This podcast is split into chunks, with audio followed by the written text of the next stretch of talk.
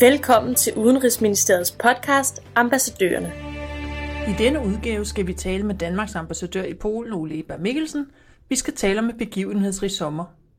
Polen er kommet på kant med både EU, europæiske partnere og Rusland. Konflikterne spænder bredt, lige fra påståede barkbiler i et fredet skovområde, nej til omfordeling af flygtninge fra Grækenland og Italien, spørgsmål om tyske krigsskadeerstatninger fra 2. verdenskrig, til politiske angreb på Polens forfatningsdomstol. Ole Eber Mikkelsen er med på telefon fra Polen. Velkommen til dig, Ole Eber Mikkelsen, Danmarks ambassadør i Polen. Det har som sagt været en begivenhedsrig sommer, og vi starter med den tungeste sag, nemlig EU-kommissionens sag mod Polen. Polens forfatningsdomstol har været under pres siden valget i 2015, og i 2016 indledte EU-kommissionen en sag mod Polen. Grunden er, at regeringspartiet Lov og Retfærdighed aktivt forhindrer domstolens afgørelser i at træde i kraft. I sommeren 2017 har der været store demonstrationer i Polen over regeringens seneste forsøg på en reform af de polske domstole. Det rejser en masse spørgsmål. Hvad er det, polakkerne protesterer mod? Hvor stærkt er det polske civilsamfund? Og hvorfor valgte Polens præsident i sidste ende at nedlægge veto mod reformforslaget? Ja, hvis man skal, skal helt ind til, til kernen i den her strid, så står den jo i virkeligheden om, øh, hvilken grad af politisk indflydelse der skal være på de øh, polske domstole, og hvor uafhængige de skal være af det øh, politiske system. Og der er to øh, meget øh, øh, modsatrettede synspunkter. Regeringen hernede har gjort gældende, at domstolen øh, er i krise, og det er nødvendigt at gennemføre dybgående reformer for at genoprette øh, befolkningens tillid. Øh, og det, som regeringen specielt har gjort gældende, det er at den såkaldte forfatningsdomstol. Det er jo ikke noget, vi kender i Danmark. Vi har ikke en forfatningsdomstol, vi har en højesteret. Men det har man her i Polen, en forfatningsdomstol, og der har regeringen gjort gældende, at den har spillet en, en, en en politisk rolle, som i virkeligheden øh, tilkommer de øh, folkevalgte. Øh, og når det gælder øh, de øvrige øh, dele af domstolssystemet, ja, så er det i virkeligheden de samme synspunkter, spørgsmålet om, hvilken grad af politisk øh, indflydelse og kontrol, der skal være med, med, med domstolene. Og den proces har jo øh, forløbet ganske længe, og den diskussion har blandt andet foregået med EU-kommissionen, som har taget sagen om forfatningsdomstolen. Og det, der skete her i sommer, var, at der kom en, en, en pakke øh, af, af lovforslag, som blandt andet vedrørte højesteret, øh, pensionering af højesteretsdommer, det vedrørte udnævnelse af, af dommer til højesteret og til de øvrige domstole. Og det reagerede øh, øh, oppositionen og mange i Polen imod, og der var, øh, som jeg også tror mange danskere har set det, de her omfattende demonstrationer foran øh, det polske øh, parlament. Og det, der jo så skete, øh, det var, at, at øh, Polens præsident, øh, Andrzej Duda, nedlagde veto. Det kan præsidenten gøre efter den polske forfatning. Præsidenten har en, en rolle som i det her system af checks and balances, som man har i den polske forfatning, som man har i alle forfatninger, og kan dermed gribe ind, som han gjorde i den her proces.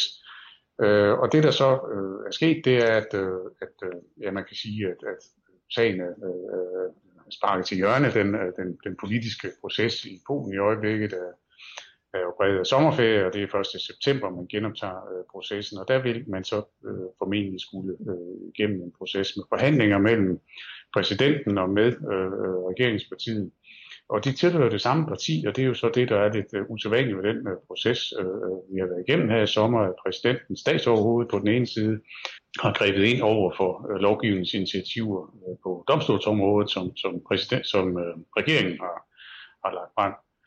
Um, og der har vi altså ikke set, hvad udfaldet bliver, men øh, i hvert fald kan man sige så meget, at, at der er ganske bred øh, tilslutning i befolkningen. Der var meningsmålinger øh, lige efter, at præsidenten havde Øh, nedlagt sit veto, øh, som viste, at øh, op mod 78 procent af den polske befolkning øh, støttede det øh, indgreb. Øh, så man må sige, at præsidenten har nok øh, en, en relativt stor del af, øh, af den polske vælgerbefolkning øh, i ryggen. Er det noget, vi skal være bekymrede for?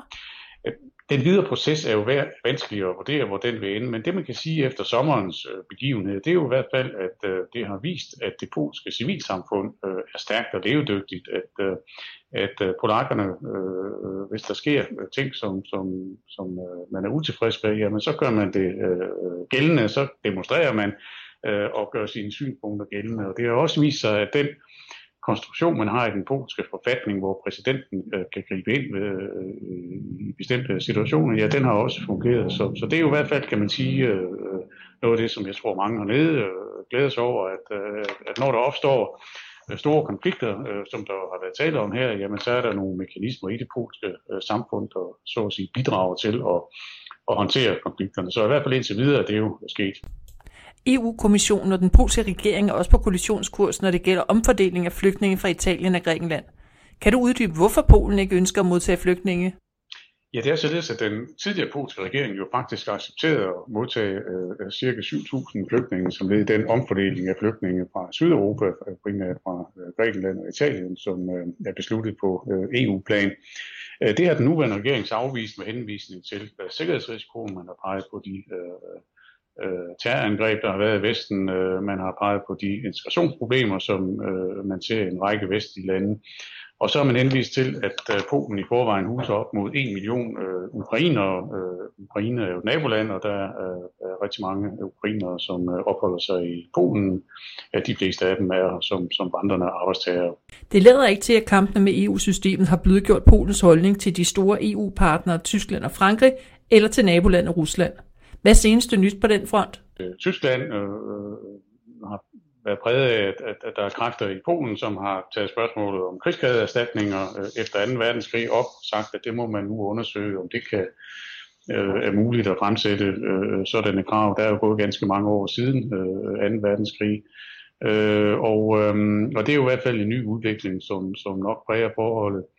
Øh, når det gælder Frankrig, er i øh, kølvandet på det øh, franske præsidentvalg en, en diskussion om, om spørgsmål om udflytning af arbejdspladser fra vestlige, fra de gamle EU-lande herunder Frankrig til Polen, og også spørgsmålet om, hvorvidt man kan modtage strukturfondsmidler, hvis, hvis der er tvivl om, hvorvidt man øh, overholder øh, kan man sige, spillereglerne, når det gælder retsstaten og, og de ting, som kommissionen har taget op.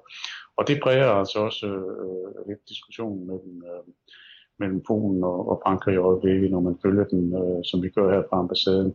Øh, Rusland, øh, ja, der er der så opstået en diskussion, fordi der øh, i hvert fald øh, er fremsat øh, øh, overvejelser omkring flytning af øh, en række øh, monumenter og mindesmærker fra øh, 2. verdenskrig og øh, faldende øh, til øh, og deres nuværende placering rundt omkring i, i, i Polen til øh, en særlig øh, en særlig undervisningspark, som man har øh, planer om, og det er noget, som man fra russisk side har, øh, har, har taget op, øh, og øh, det præger nok også øh, forholdet til, øh, til nabolandet. Så, så ja, der er, ikke, øh, der er ikke så mange gode øh, nyheder på, på den front. Der har dog været jo et meget øh, omtalt besøg af den amerikanske præsident øh, Trump, som var her i, øh, i juli på et meget vellykket besøg. Det er selvfølgelig noget, øh, polakkerne glæder sig over og, og ser som et symbol på polsk-amerikansk venskab. Er der overhovedet noget, der går godt i Polen, fristes man til at spørge? Det, som jo øh, man nogle gange glemmer, det er det økonomiske mirakel, som øh, Polen øh, har gennemlevet, og som vi jo også har øh, glæde af i,